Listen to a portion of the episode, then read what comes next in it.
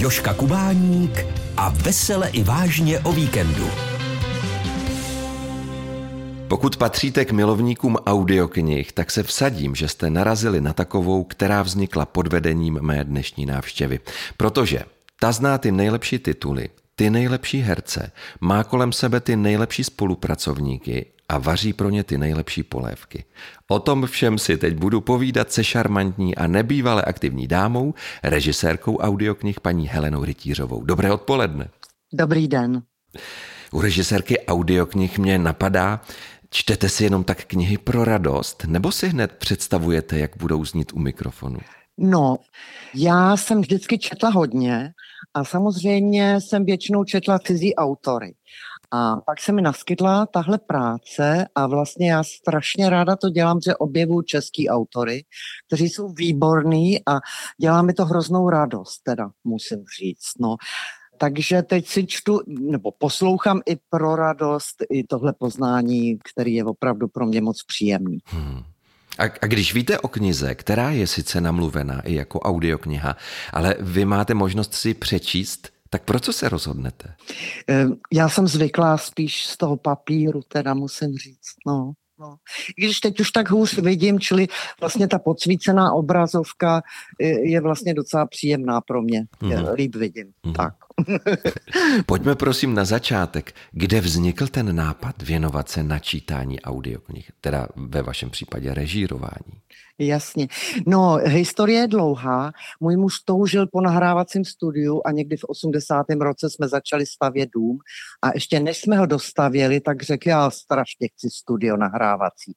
A takže dům zdaleka nedostavěný a my jsme žili tak, že vždycky říkal, heli, chceš schody nebo magneták? Tak jsem chtěla magneták a chodili jsme po žebříku do prvního patra, ale studio jsme teda dokopali do zdárného konce a někdy v 85 to bylo hotový a začal si tady dělat svoje projekty a nemusel jezdit do Mozarte a do Prahy, do studií a měl to doma a on měl rád projekty, ne jako jednotlivý písničky, čili se mohl realizovat a byl velmi šťastný. A dělal teda hudbu, já jsem fotografka, tak já jsem si dělal svoji práci.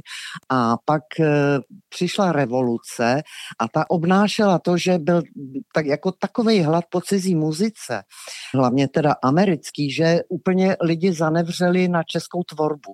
Najednou se netočilo nic, zpěváci si pořizovali hospody, Michal Tučný měl hospodu ve Volini a tak jako všichni si hledali vlastně jinou práci, úplný nezájem o českou muziku.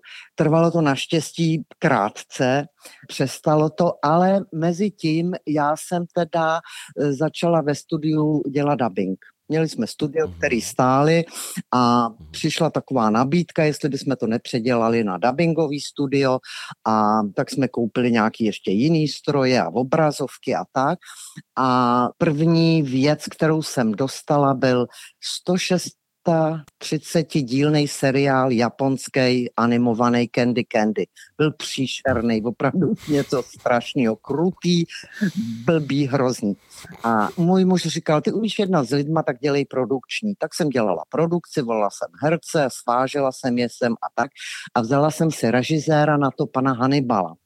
A pan Hannibal už byl starší pán a pamatuju to jako dneska, měli jsme za sebou 51 dílů udělaných, odevstaných a on přišel a říkal, nezlobte si, já už nikdy nepřijdu, já to tak nenávidím, ten seriál, že já už to dělat nechci. A my jsme ale museli každý pátek odevzdat pět hotových dílů sestříhaných, nazvučených a tak. No a teď, co budu dělat, tak jsem volala nějakým režisérům známým, nikdo neměl čas nebo nechtěl a tak. A můj muž se mnou vždycky tak jednal, říkal, hele, tak to udělej ty, teď na tom nic není. A já jsem teda musela do rána upravit pět dílů. Já jsem byla poslušná, tak jsem ho poslechla a začala jsem upravovat texty pro ty animované figurky, což je samozřejmě jednodušší než pro živý herce. Jo. Tam je e, samozřejmě větší volnost a tak. Nicméně e, byl to strašný záhul pro mě a já jsem vůbec nespala tu noc a až do rána jsem upravovala, pak jsem to vytiskla přijelo pět herců, vzali si text a upadli smíchy a váleli se po zemi a furt se smáli a říkám, co vám je, co je. a oni říkali, Ježíš, vy jste tam ty kódy, jak se udávají, že mm-hmm. dopisují do toho textu, aby věděli, kdy ty herci mají začít mluvit. Ne, tak já jsem psala i ty okna, jo, těch já nevím, 25 na vteřinu, což, tak proto, tak když se dosmáli, tak mi vysvětlili, že jsem dělala zcela zbytečnou práci, nebo že jsem si to znesnadila. No nicméně to byly moje začátky, teda dubbingové režie. A tím vzniklo teda u mě to, že jsem začala dělat mluvený slovo v tom studiu a dělám to dodnes. Pak to přešlo na nějaký učebnice, nahrávací, poslechový CDčka k učebnicím všech možných jazyků jsem dělala. Mm-hmm. Prostě mluvený slovo, mluvený slovo a přešlo to teda do těch audioknih. Tak já se omlouvám, že ten úvod je takový dlouhý, ale to je vysvětlení, jak jsem se k tomu dostala. Já jsem se na to ptal, tak já jsem moc rád, že jste nám to vysvětlila. A která byla ta první audiokniha? Pamatujete si na ní? To ne, to už si ne. Nepamatujete? Ne, ne, ne, nevím. Ale musím říct, že ze začátku jsem dělala strašný knihy, špatný knihy, špatně hlavně přeložený, že to bylo opravdu mhm, hrozný. Mhm. A pak jsem se teda metodou usilovných dřepů dopracovala k tomu, že dostávám hezký knížky a že teda mám nějakou lepší pozici. Můžu si vybírat herce, což jsem ze začátku nemohla, to mi vždycky někoho přidělili a bylo. Tak. Mm-hmm. Helena Rytířová, to je jméno mé dnešní návštěvy, se kterou si povídám o audioknihách. Co jste se musela u tak specifické disciplíny, jako je režírování audioknih, naučit?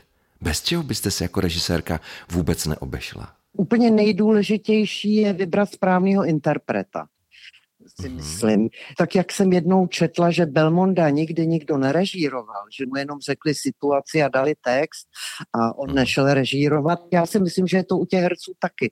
Že když si vyberu dobrýho herce, tak ta práce už je jednak je radostná, výsledek je dobrý a je i té práce míň, ne, že bych se práce zříkala, ale je, je prostě takový jako porozumění, když se ten mm-hmm. interpret k té knize hodí. Já o vás vím, že vám velmi záleží na správné češtině, mm. na hereckém přednesu bezhlasových vad, bez přízvuků. Jsou dnešní herci v tomto ohledu vybavení?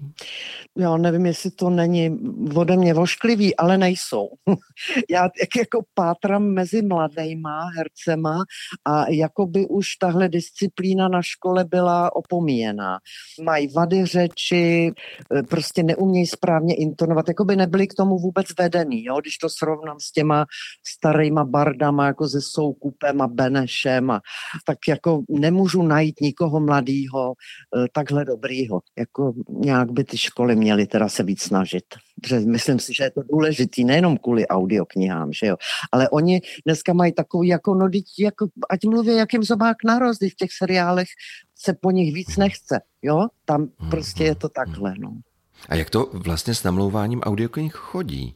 Zavolá vám nakladatel s tím, že má dobrou knihu a je na vás, jak to finále bude vypadat, tedy že si vyberete herce, opatříte ji muzikou, nebo někdy nakladatele přichází i se jmény interpretů? Ano, to určitě jo. Jestli to můžu říct, my teď knihu, co děláme spolu, tak eh, to vzniklo od, dokonce ten požadavek na váš hlas vzniknul od uh, autorky té knihy. Já jsem vás mhm. neznala teda musím přiznat. No. Tak už se známe. No, už se známe. Pro mě je to úžasná společnost. no, tak mě poslali ukázku vlastně vašeho hlasu a souhlasila jsem samozřejmě a myslím si, že ten výsledek bude moc hezký. Tak to zaklepeme, ještě nevíme. A vytipováváte si vy i sama knihy, které by stálo za to převést do audiopodoby? To bohužel nemůžu, protože tam je zase otázka těch práv, že jo. To je vždycky strašně složitý, dokonce se nám stalo, že mm, když třeba to byla stará kniha, už volný práva, když už ten autor je dlouho mrtvej, tak se zase musí sehnat souhlas od eh, překladatelů. Jo? Nebo od jejich dědiců. A třeba to bylo tak složitý, když jsem dělala Černožský pámbu a páni Izraelité, tam bylo asi pět překladatelů, se na tom podílelo kdysi a jednoho překladatele nebo jeho dědice vůbec nenašli, takže jsme museli smazat asi tři ty povídky, prostě bez toho to nejde. No, no, to je strašně složitý autorský právo a to teda já nemůžu, to dělají vydavatele, já můžu jako dát typ, je, nechtěli byste udělat tady Zweiga, úžasná kniha, no a tak buď to to jde nebo ne, no, tak nemůžu si vybírat. Jasně, ale u českých autorů je to snadnější. Těm zavoláte a zeptáte no. se, jde to, nejde to. No pokud žije, tak jo. aha, aha. A pokud napíše dobrou knihu samozřejmě. No, no, no. Audioknihy, to je mé dnešní téma. Povídám si o něm s režisérkou audioknih paní Helenou Rytířovou. Vy spolupracujete s hereckou špičkou, jejichž hlasy posluchači hltají, ať je to Jiří Lábus, Petr Nárožný, Martin Stránský, Jan Přeučil, Pavel Soukup, další, další. Mají všichni něco společného? No, mimo to, že jsou dobrý, No, spíš, spíš tohle, ale musím říct, že všichni jsou strašně spolehliví, že jsou připravení, že vždycky tu knihu dopředu znají, že si třeba dělají značky, třeba před větou si napíšou otazník, aby věděli, že to je otázka, aby to nehnali až ten konec věty do té otázky nepřirozeně. Takže eh, řekla bych, že opravdu jsou to strašně ukázněný lidi a že to je radost teda takováhle spolupráce. Hmm. Vy jste říkala, že už si také herce obsazujete sama. Co je pro vás u, obs- u obsazování? Vidíte to? Teď byste mě zastavila, museli bychom to přetočit. Tak... A znova. a znova. Takže co je pro vás u obsazování důležité? No, já si tu knížku přečtu a tak mi to nějak napadne, no. Co se k tomu hodí, to je, to je asi jenom intuice a víte, mm-hmm. ono těch možností zase tady prostě moc není, no. A jsou takový, se kterými byste pracovala ráda, ale oni třeba této herecké disciplíně neholdují? Nebo jste si už splnila všechny sny? No ne, oni nechtějí někteří herci, jo. Ona je to opravdu těžká disciplína, strašně těžká, je to hrozně únavný pro ty herce. Já, já teď dělám doktora Živaga s Martinem Prajzem a to je opravdu na zhroucení věty, co napsal ten Pasternak. To na jeden odstavec je jedna věta, jo, tam jsou vložený věty, je to těžká čeština, prostě je to geniální, samozřejmě.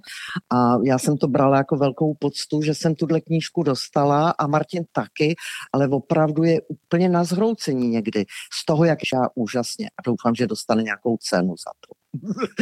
I se tak rozběhlo po studiích, jako, že je, on dělá doktora Živága Martin, ale to se přece nedá přečíst. Jo. Je takovýhle názor herců. Je to opravdu neskonale, neskonale těžké. To držíme palce. O audioknihách si dnes na mé rozhlasové pohovce povídám s jejich režisérkou, paní Helenou Rytířovou. Platí, že mikrofon některé herce má rád a jiné naopak rád nemá? Ne. Ne, je to tak. Ne, Podle to, vás... je, to je v těch lidech. To se, nedá ne. se to dohnat eh, mikrofonem. Samozřejmě máme nejlepší, ale který teda všechny chyby objeví. Jo? Ten se no, nedá... No to je právě no, to. nedá se to je právě to, na co jsem narážel, že, že někteří herci si s ním zkrátka neporozumí, že to tam nesedí. A vy se říkáte, v čem to prostě je?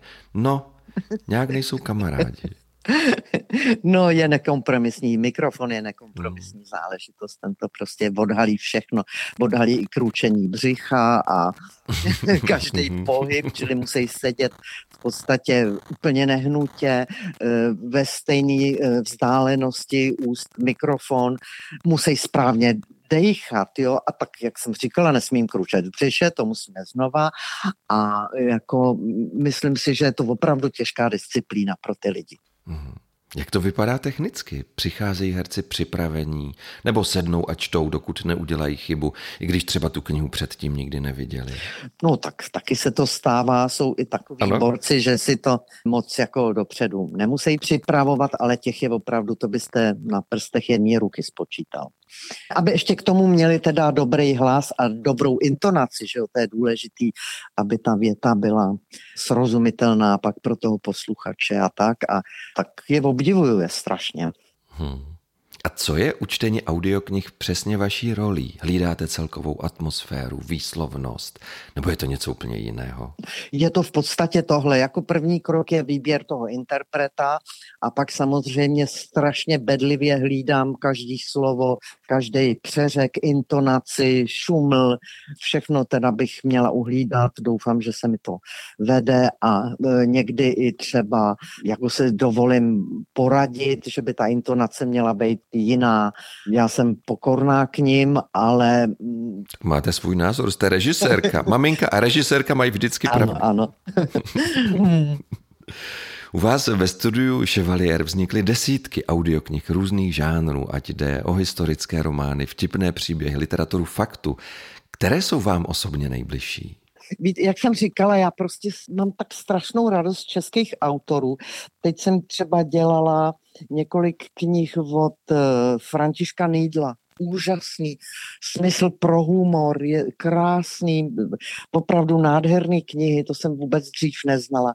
Velice dobře píše Kotleta, slavný spisovatel z sci-fi, to je opravdu, já sci-fi moc jako v lásce nemám, sama bych si to nikdy nečetla, ale jeho čeština je nádherná, vtipný dialogy, opravdu nádherný. No. Nebo paní Válková, Veronika Válková píše vlastně historický romány, do kterých zasadí jednu postavu dítěte, který se dostane třeba do Egypta nebo to. A je to tak fundovaný. Já myslím, že by to měla být povinná četba, že tam se ty děti formou teda úžasně zábavného příběhu dostanou na kloup opravdu historickým událostem. Nebo Roman Bureš, tuhle jsem dělal knížku Říše, nádhera, mhm. opravdu. Mhm. Tak já jsem mám tak strašnou radost, že umějí psát. Mhm. Já jsem pár knížek napsala, teda jenom tři, a takže to obdivuju, vím, o čem to je a musím říct, že já, jak mám úraz povolání, tak já každou větu, kterou jsem napsala, jsem si nahlas řekla. Jestli se dá dobře číst, jestli má melodiku ta věta, protože to je přitom taky důležitý, no a tak vlastně.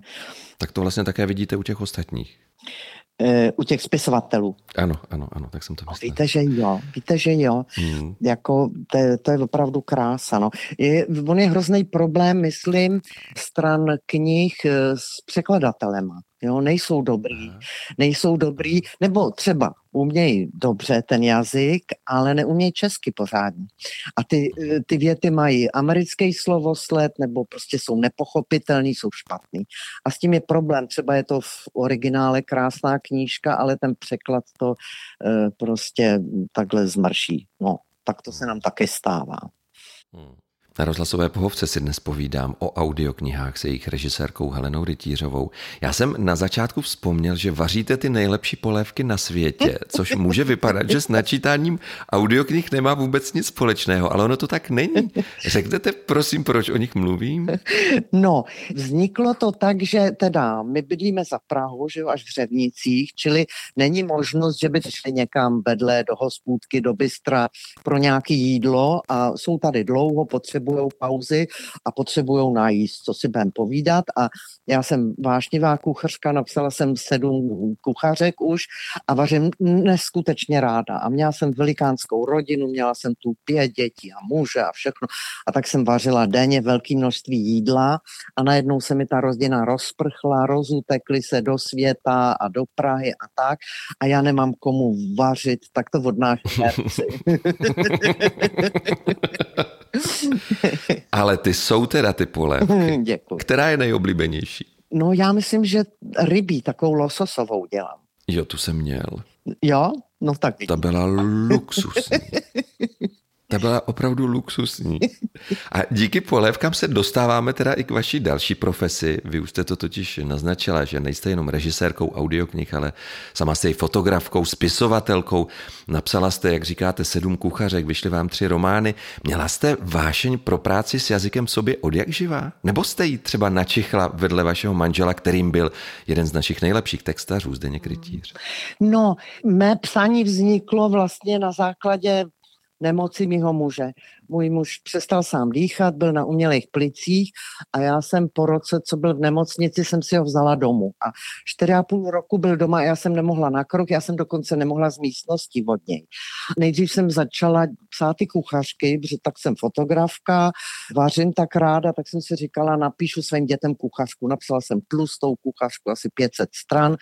Vlastně jsem od muže vždycky odběhla, to jídlo jsem uvařila, vyfotila a on dostal tu porci, kterou jsem fotila, ty říkal modelka, ta byla jeho vždycky, modelku snět on, No a tak takhle vznikla kuchařka. A pak už poslední dva roky na tom byl, takže jsem se bála od něj jít z místnosti, tak jsem si koupila notebook a byl to takový půd sebe záchovy, abych nezešílela, tak jsem prostě začala psát a jemu jsem to nedala přečíst, hrozně jsem se styděla před ním, protože jsem ho hrozně obdivovala, tak jsem si tak jako tajně psala, bylo mi jedno, jestli mi to vyjde nebo ne, prostě brala jsem to jako opravdu řešení týmí situace, no a tak mě vydali tu první knížku, měla jsem šílenou radost a napsala jsem ještě jednu, to jsem si vzala takový těžší téma, první světovou válku, o který jsem nevěděla nic, tak jsem si musela všechno nastudovat a tak.